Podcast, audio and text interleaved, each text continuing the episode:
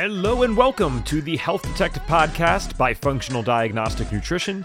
We bring you interviews from people who have conquered the trickiest of health challenges using the functional diagnostic nutrition philosophy and similar healing modalities.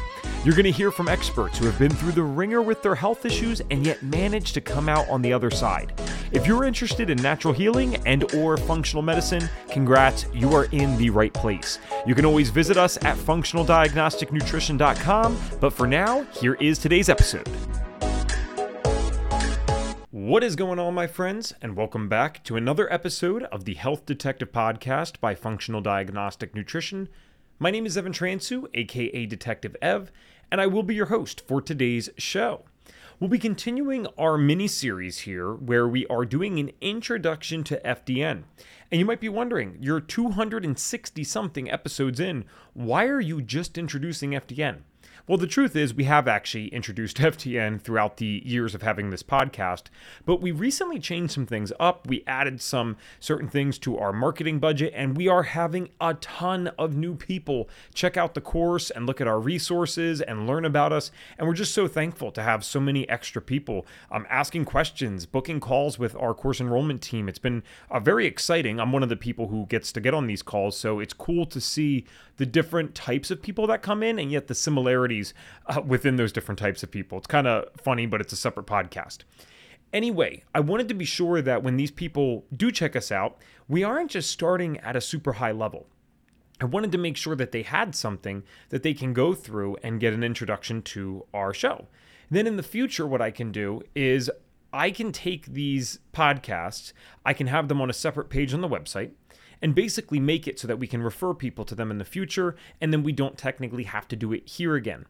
If you are a regular listener who has already graduated from the FDN course and you're long into being a practitioner, I hope that you can get something from this. These are very short and sweet episodes, but how I really see this being of use to you is perhaps using it on your own social media or sending it to a person that might be interested in what you do. It might just be useful to have a third party explain it to them because it is unique what we do. And sometimes hearing a few different perspectives, in my opinion, can be very helpful when it comes to the work of FDN. With that said, this series is kind of in order, I would say at least. And last time we talked about metabolic chaos. So if you don't know what that is, again, these episodes are very short. They're only like 15 minutes each, roughly speaking. I say this, but then I end up talking more than I always expect. So who knows? but check the link in our show notes if you'd like the link to the Metabolic Chaos podcast. It will literally be the last one that was on this show anyway. So wherever you're watching this, just go one episode back and you can find it easily enough. But I think you'll need to listen to all of them in order for it to make sense, again, if you are new to FDN. Today, what we're going to be talking about is our trademarked dress term. So it actually does have a trademark. It really, I meant that literally. It really is something that we have a trademark on. And DRESS is an acronym. You'll start to notice we have quite a few acronyms here. DRESS stands for diet, rest, exercise, stress reduction, and supplementation. That's diet, rest, exercise, stress reduction, and supplementation. And initially, when you hear that, it might not sound that profound. And in a certain sense, it isn't. And that's kind of the point as technical as we get in the FDN curriculum, uh, curriculum, and as much as we help you learn the science and get deep into the labs, even if you have no background in that stuff, we will help you do that. That's what the course is designed for. There's always these core lifestyle principles that are the foundation to everything that we do. And how this all connects, and I'll say this a few times in this series just so this really sinks in. I don't think people understand this, and sometimes I even hear people that are going through the course that it, this hasn't clicked yet. Yes, the labs are important. Yes, the labs are fun. They're even sexy to a degree because you post them on social media and you show people results and they love seeing it. But the labs are a tool. What we are trying to do with the labs, and we'll talk about that in the next episode, that is a, a, separate acronym. It's called HIDDEN. HIDDEN is what we are testing for, hidden stressors is what we're testing for. I'll explain that more in that episode.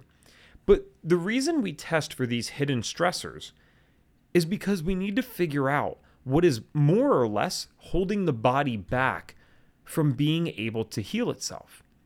And dress is kind of what we should have been doing anyway And if we were doing it consistently, if we were educated on that as Western citizens, like citizens of Western society who don't really follow these things anymore, we probably wouldn't have ever needed the labs, to be dead honest. Here's what I mean the body has an innate healing ability. This is another thing that you will hear me reiterate on all of these episodes because you need to get this. If you understand this, then you understand the larger concepts here at FDN.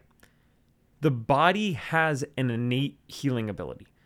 This is not woo woo, it's not theoretical. You already know this. The thing I reference every time someone is going to slap me, probably for how many times I say this, is the uh, paper cut example. If you get a paper cut on your finger, you did not need to go to a surgeon. You did not need to go to any type of doctor. You didn't need to do anything in particular. I mean, maybe you could put a band aid on or stop the bleeding for convenience, but if you did nothing to that finger cut or paper cut, paper cut on your finger, then it would heal on its own. Yes, maybe you bleed a little more, but it would heal on its own. You don't have to tell it to do anything. You don't have to demand it to do something. You don't have to get it uh, sewed up by the doctor, right? Especially if it's just a paper cut. I suppose if you cut it with something a little bit deeper, you might need that. But it heals itself. That's how the body works. Now, what's so fascinating about this? Because I think we take this for granted. We don't realize this is profound as crap. Your body is so intelligently wired that it knows that something went wrong and it immediately starts sending resources in to fix it. This is how FDN works, and this is why dress is super important. When you have all the lifestyle stuff in place, that is when you are giving your body the best chance at healing. When all that lifestyle stuff is in place, your body has the best chance of healing. Well, that's what dress is it's the lifestyle stuff. Who do you think has a better chance of healing from an autoimmune condition? And I'm going to extreme ends of either side here. This isn't casting judgment on one side. It has nothing to do with that, man. I've been on both sides myself. But let's just say who would have a better chance of healing autoimmunity? You tell me. The person who has very limited cell service, kind of goes and lives out there, right? They're almost off the grid type of thing. They grow their own food, but they have shelter, they're safe. They get sunlight all day, they're not sitting inside on a computer. Or the person who eats fast food several times a week, is stuck in front of a computer all day, is locked in a chair, they're sitting constantly. And maybe they are significantly overweight, maybe they're depressed, maybe they have some other things going on.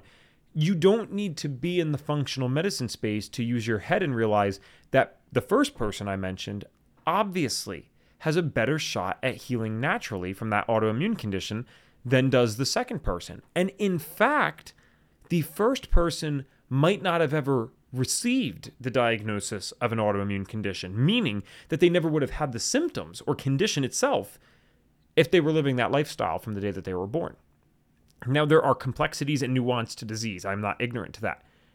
But the truth of the matter is, we're clearly getting sicker. The data backs that up clear as day. We are clearly getting sicker the more that we innovate. The more cleaners we add, the more pesticides we add, the more chemicals that go into the food and water system. Sometimes our progression is actually our regression. And I say progression because all of these things are done with good intentions, right? What do they say? The road to hell is paved with good intentions. We are trying as a society to do better things with the water system. We're trying as a society to be more sustainable and more efficient with our food systems. We're trying to be better at having clean houses and, and hygiene, and these things matter. And in fact, some of the stuff that we've done in those systems initially are some of the reasons that we have a great life expectancy today. But interestingly, human beings kind of have this tendency, and you're probably a human listening to this, so you might have noticed this we have this tendency that if something's good, something more must be better.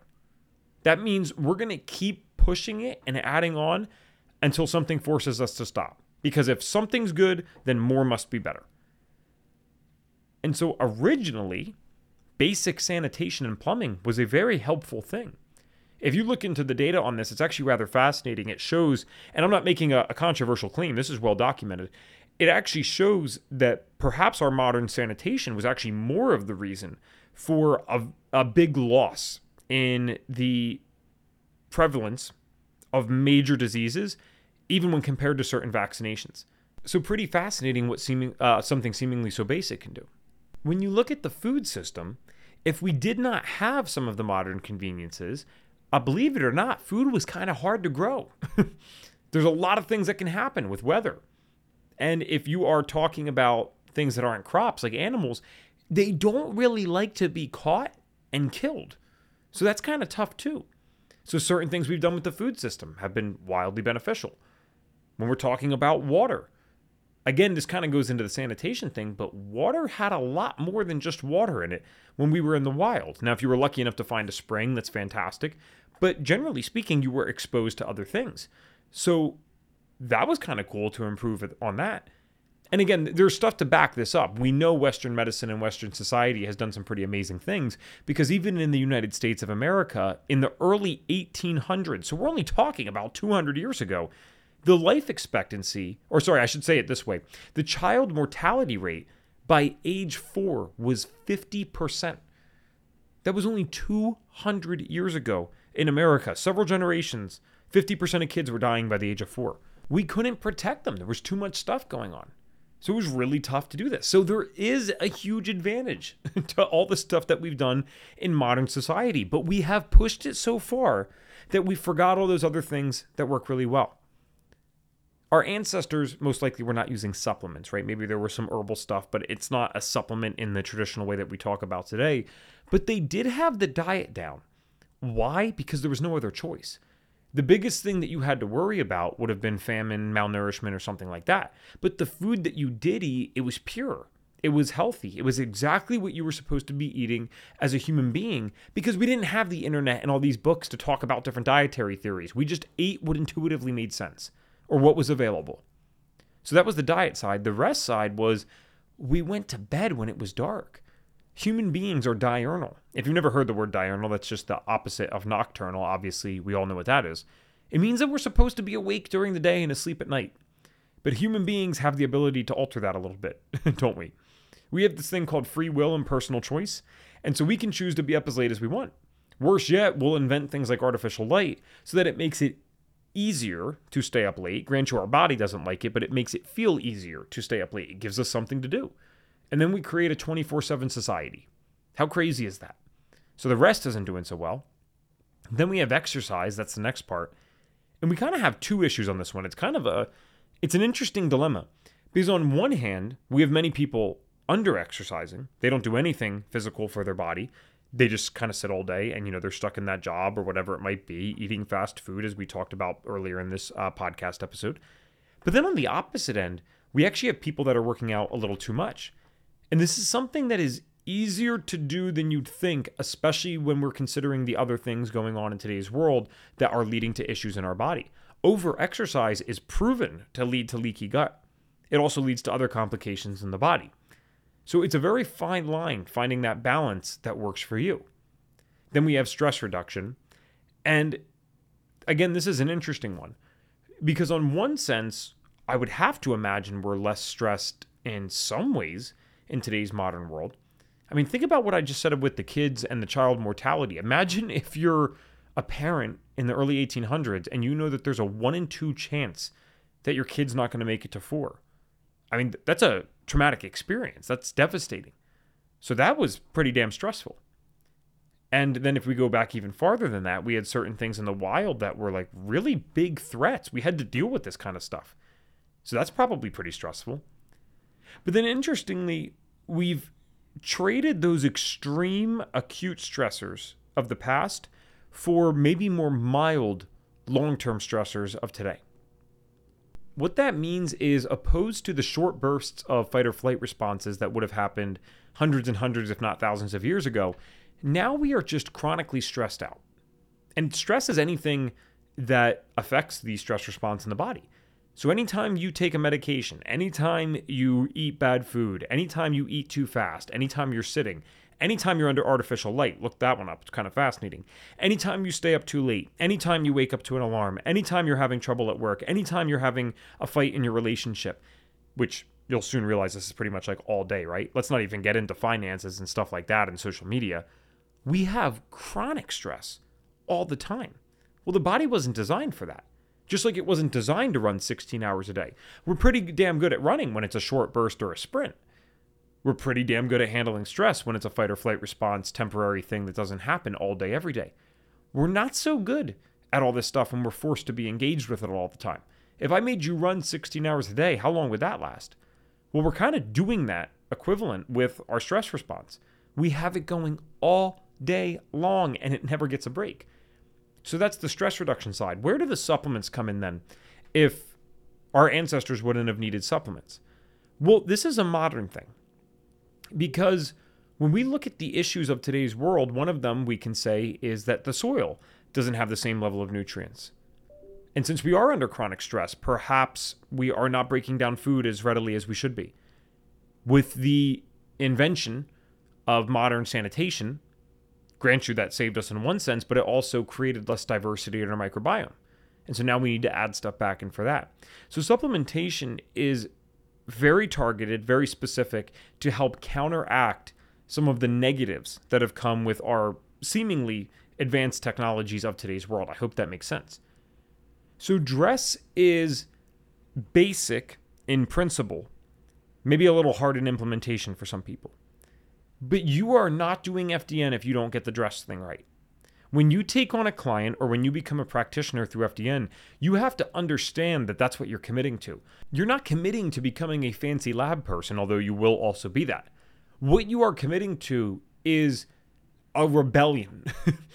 Rebelling from the way society does things, saying enough is enough.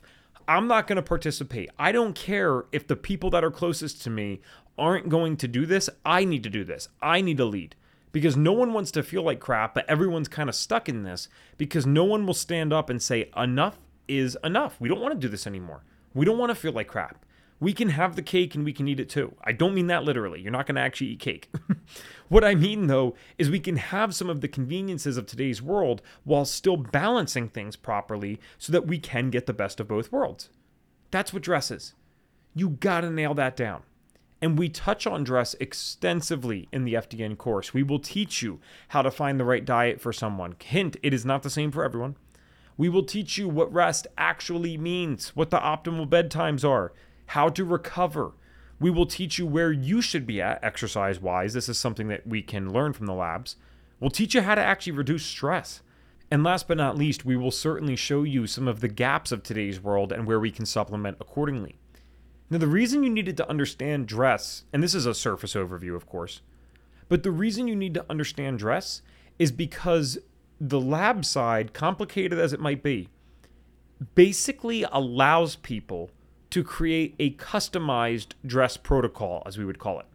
A dress protocol are the specific things that you need because we don't treat anyone specifically, we treat everything non specifically and we don't look at the paperwork and say, okay, we need to move this number in or out of range. We look at the person and how they correlate to the paperwork.